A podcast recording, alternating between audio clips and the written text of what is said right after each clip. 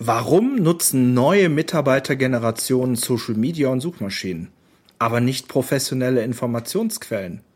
Wie können die Infozentren und Professionals die hohen Potenziale im Markt nutzen? Warum Gespräche und gemeinsame Veranstaltungen der Information Professionals in diesem Zusammenhang so wichtig sind. Willkommen bei Teil 2 des Gesprächs mit Dr. Wilhelm Heinrich Bredemeier, Herausgeber von Passwort Online mit dem Titel Informationsbranche Cuvadis. In dieser Folge wird es wirklich spannend. Willkommen beim Infobroker.de Podcast. Am Mikrofon für Sie Michael Klems. Der Infobroker Podcast. Der Audiokanal von Infobroker.de. Start Sequence. Also ich habe ja Anfang der, der, der hier des neuen Jahrhunderts bei ähm, Gipfeltreffen äh, mitorganisiert, damals gemeinsam mit GW Genius. Alle waren der Meinung, diese Gespräche müssen unbedingt fortgesetzt werden.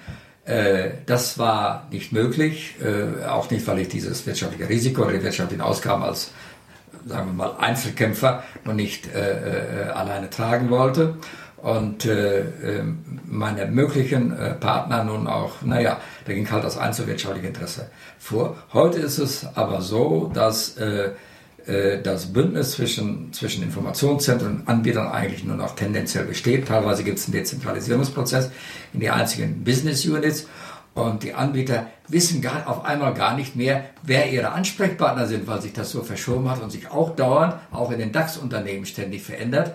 Also wir haben hier eigentlich, äh, wie Sie ja auch im Passwort geschrieben haben, Riesenpotenziale. Sie werden aber, sind schon eigentlich nie äh, optimal genutzt worden und die Nutzungsintensität oder Nutzungsrate geht immer weiter zurück. Das, diesen Eindruck habe ich. Also man kann, man kann eine Liste aufstellen, das alles, was nötig wäre und geboten ist. Aber unsere Anbieter und Nutzer sind so von ihrem Tagesgeschäft mehr denn je okkupiert, dass sie okay. überhaupt nicht dazu kommen. Ja, äh, das kann man kritisch sehen, das kann man auch Verständnis für haben. Äh, aber ein bisschen traurig ist es schon, weil ja das Potenzial immer noch da ist. Die Gefahr, die Gefahr, ja. die ich persönlich sehe, ist, dass in den Unternehmen, die halt die Kunden sind, zieht irgendwann oder diffundiert jetzt eine neue Generation an ja. Mitarbeitern, ja. die von diesem Info von dieser Informationswelt professionelle oder kostenpflichtige Datenbanken gar nichts wissen und nur mit dem Aspekt Social Media und äh, andere Suchmechanismen das Thema Internet begreifen und damit einsteigen, ähm, vielleicht noch akzeptieren, dass es bestimmte Festverträge gibt seit Jahr und Tag. Das mögen von mir so klassische Firmenauskünfte sein, etc. Aber damit ist eigentlich auch schon so das erfüllt, was man da kennt.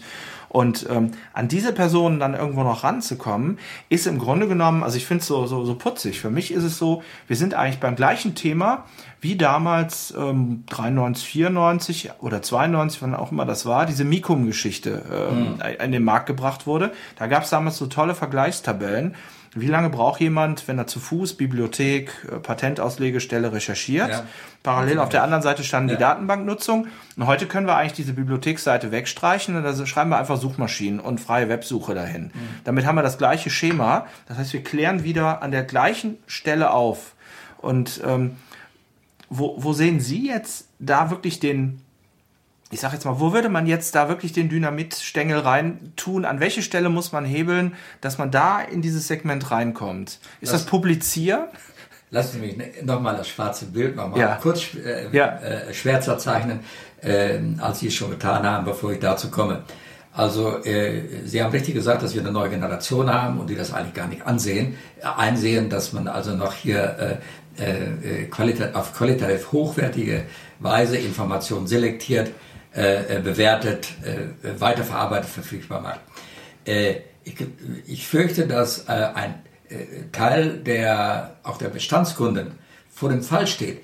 Also wenn he heute ja. noch diese Beziehungen bestehen zwischen Information Professionals, auch externer Art und den Unternehmen, dann liegt das daran, dass das noch traditionelles Verhalten ist. ist. Aber die, die nachdrücken, ja, die ja, machen das vielleicht noch ein paar Jahre. Ja. Wozu brauchen wir das Ja, beziehungsweise, beziehungsweise, sag mal ganz böse, das sind alte Seilschaften. Ja? Genau. Man muss sich die Strukturen der Information Professionals einfach mal angucken. Das sind rausgelagerte, früh, ich sage jetzt mal gekündigte Mitarbeiter, die zu zweit oder zu dritt so einen Dokumentations- oder Informationsdienst aufgebaut haben und haben noch einen Ansprechpartner in der Firma XY. Ja, ja. Und jetzt wird irgendwann mal aufgrund eines Zukaufs oder Controlling-Maßnahme oder der Mitarbeiter geht dann da in Rente, geht diese Connection verloren. Ja. Und jetzt muss man sich dem freien, müsste man sich dem freien Markt stellen.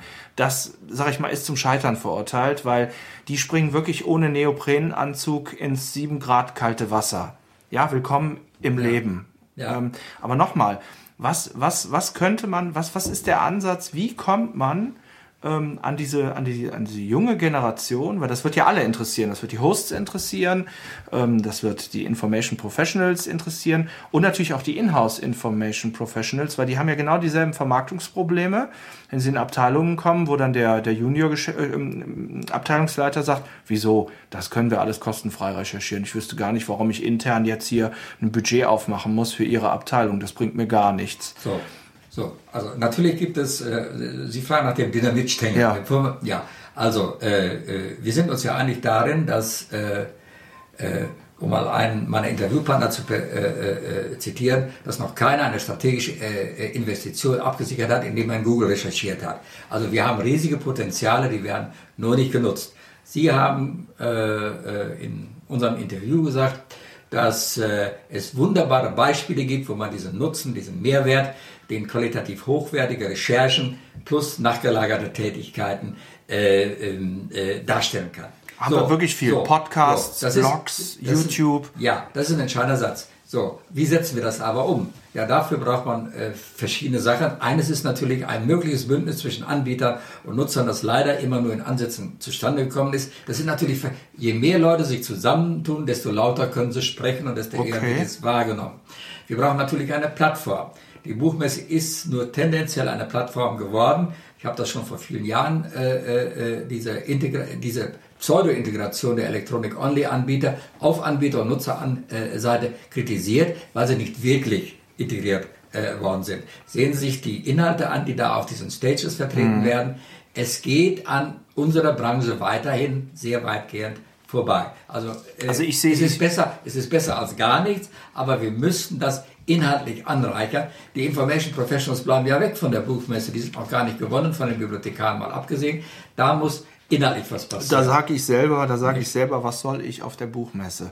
Da läuft nicht meine Zielgruppe rum. Meine Zielgruppe ja. wäre jetzt zum Beispiel, ich sage jetzt mal, ein Anwalt. Also müsste ich ja. auf irgendeinem Anwaltstag, ja, ja? also so spezielle Nischenveranstaltungen, da muss man momentan wirklich mal ganz aktuell sagen, ich finde das genau den richtigen Schritt dass jetzt zum Beispiel GBE Genius auf diesem Financial Summit auftritt. Das ist die Pfeilspitze, ja, weil da läuft das Klientel rum, was vielleicht Firmendaten, ja, ja. Fachinformationen aus der Fachpresse wirklich braucht, ja? ja, vielleicht auch irgendwie zusammengestellte Tabellendaten, wie auch immer. Das ist ein mühseliger Weg, aber ich bin eigentlich der Meinung, dass dieses kleine Auftreten in bestimmten punktuellen Veranstaltungen viel mehr für so eine Diffundierung, für so ein Absickern sorgt, als wenn ich ein enormes Budget für einen großen Event ausgebe, Stichwort Buchmesse. Ja. Vielleicht, man könnte noch drüber streiten, was weiß ich nicht, ähm, Industriemesse Hannover, ja, je nachdem. Aber da ist immer die Frage, in welche Halle wirst du dann gesteckt? Also äh, ich sehe das so, dass das im Moment so ist. Äh, andererseits hatten wir das schon so. Ja. Wir hatten das schon auf der Infobase, dass wir Sonderveranstaltungen hatten, für die chemische Industrie, da kamen die Anbieter und Nutzer zusammen. Die Großen waren alle da. Wir hatten das für die Marktforscher, wir hatten das auch für die Anwälte. Und äh, wir fangen eigentlich so. jetzt wieder da ja, an, ja. kurz bevor die Infobase entstand. Wir hatten jetzt mal dieses Pflänzchen mit der Informare, die zu sehr, ich sage jetzt mal bibliothekarisch, universitär durchsetzt war. Da kann vielleicht die Informare gar nichts dafür je nachdem. Ja, ja. Aber wie soll dann zum Beispiel ein Industrieeinkäufer, ein ähm, äh, technischer Leiter, Entwicklung, ja, was soll der in Berlin auf der Informare? Das gibt ihm im ersten nein, Moment nichts. Nein, nein, das ist äh, eine Veranstaltung, äh, also ich begrüße das mit der Informare, ist mal endlich mal wieder eine zusätzliche Veranstaltung. Die Camp, also dem Initiator der Informare, ist es ja auch gelungen, zumindest die Informationswissenschaften, alles darum herum zu mobilisieren, auch die junge Generation, ja. ja die noch sozialisiert werden muss. Äh, äh, äh, Leute des Social Web hat er was, einbezogen. Was nur leider. Aber, was aber, nur, die, ja. aber sozusagen das kommerzielle, der ganze kommerzielle Bereich, äh, der das Ganze überhaupt das Fundament der Branche sein müsste, der ist eigentlich mehr oder weniger. Und das ist doch eigentlich doppelt ja. gemoppelt, wenn ich überlege, die Informare, wenn man jetzt mal ganz mhm. böse wäre, könnte man sagen, das haben wir doch schon mit der DGI-Konferenz. Jetzt mal ganz böse formuliert, ja? Ja, ja? das ist im Grunde genommen Qualität vielleicht eine, besser, ja, ich sag mal, eine ja. hippe andere Veranstaltung, ja. vielleicht an einem schöneren Platz. Hipper, ja, mehr in Social Media vielleicht rein, auch mit ein paar Köpfen, die mit dem DGI nichts zu tun haben, wo man sagt, da hat man eben frisches, junges Blut aus, aus einer ganz anderen Szene mal mit drin aber ähm, wirklich in die fachlichen Entscheider zu kommen. Ich sehe das wieder immer wieder in den Inhouse-Seminaren, die ich habe. Man, man, man merkt sofort, ähm, es gibt Unternehmen, die haben mit Sicherheit Interesse, sind teilweise gebunden an Strukturen, äh, wo man wirklich sagen muss, ach, daran liegt das nur, dass sie ein SAP-System haben nur deswegen können sie jemand externen so nicht ja. beauftragen, ja. an so Banalitäten. Ja. Und das sind so strukturelle Dinge, die gehören wirklich auf Fachpodien, wo man dann eben sagt, so heute sprechen wir mal über technische Innovation, wie entsteht die im Unternehmen, wie wird da vielleicht gesucht, ja, ja? und wie wird das dann weiterentwickelt, dass irgendwann vielleicht eine Innovation, ein Patent, ein Produkt etc. Und da sitzt dann auch vielleicht der Information Professional oder von mir ist der Produzent von der Fachdatenbank, der sagt, hallo, den Arbeitsschritt können wir viel optimaler machen, wenn Sie wüssten, dass es die und die Quelle im Netz gibt, was es jetzt auch immer sei. Und da wird es doch wahrscheinlich schwierig werden, wenn wir jetzt so eine Infobase Generation 2015 machen. Das wird das doch wieder nicht auffangen. Dann drehen wir uns doch wieder im Kreis. Also ich denke immer noch, dass man in der, äh, in, mit der Buchmesse was gemeinsam machen könnte. Allerdings brauchte man dafür Partner. Die, die Buchmesse ist äh, äh, organisatorisch geschickt. Wir müssen also das selbst eigentlich in die Hand nehmen. Wir müssen nach, nach äh, äh, einzelnen Zielgruppen ja, äh, die Anbieter und Nutzer zusammenführen. Gut. Früher Früher kamen die zusammen, um die neuesten Innovationen zu erleben. Man durfte kein Jahr verpassen, weil man dann also nicht mehr wusste, was los war. Heute äh, äh, äh, hält sich das mit der Innovation, auch mit den neuen Quellen in Grenzen. Sie hörten Teil 2 des Gesprächs mit Herrn Dr. Wilhelm Heinrich Bredemeier, Herausgeber von Passwort Online. Das Gespräch haben wir am 29. Oktober 2012 in Hattingen aufgezeichnet. Wie immer, wir freuen uns natürlich über Feedback zum Gespräch nutzen Sie hierfür die Kommentarfunktion im infobroker.de Podcast. Und bis zum nächsten, dem dritten Teil dieser Gesprächsreihe, sage ich wie immer vielen Dank fürs Zuhören und bis bald. Ihr Michael Klems von infobroker.de.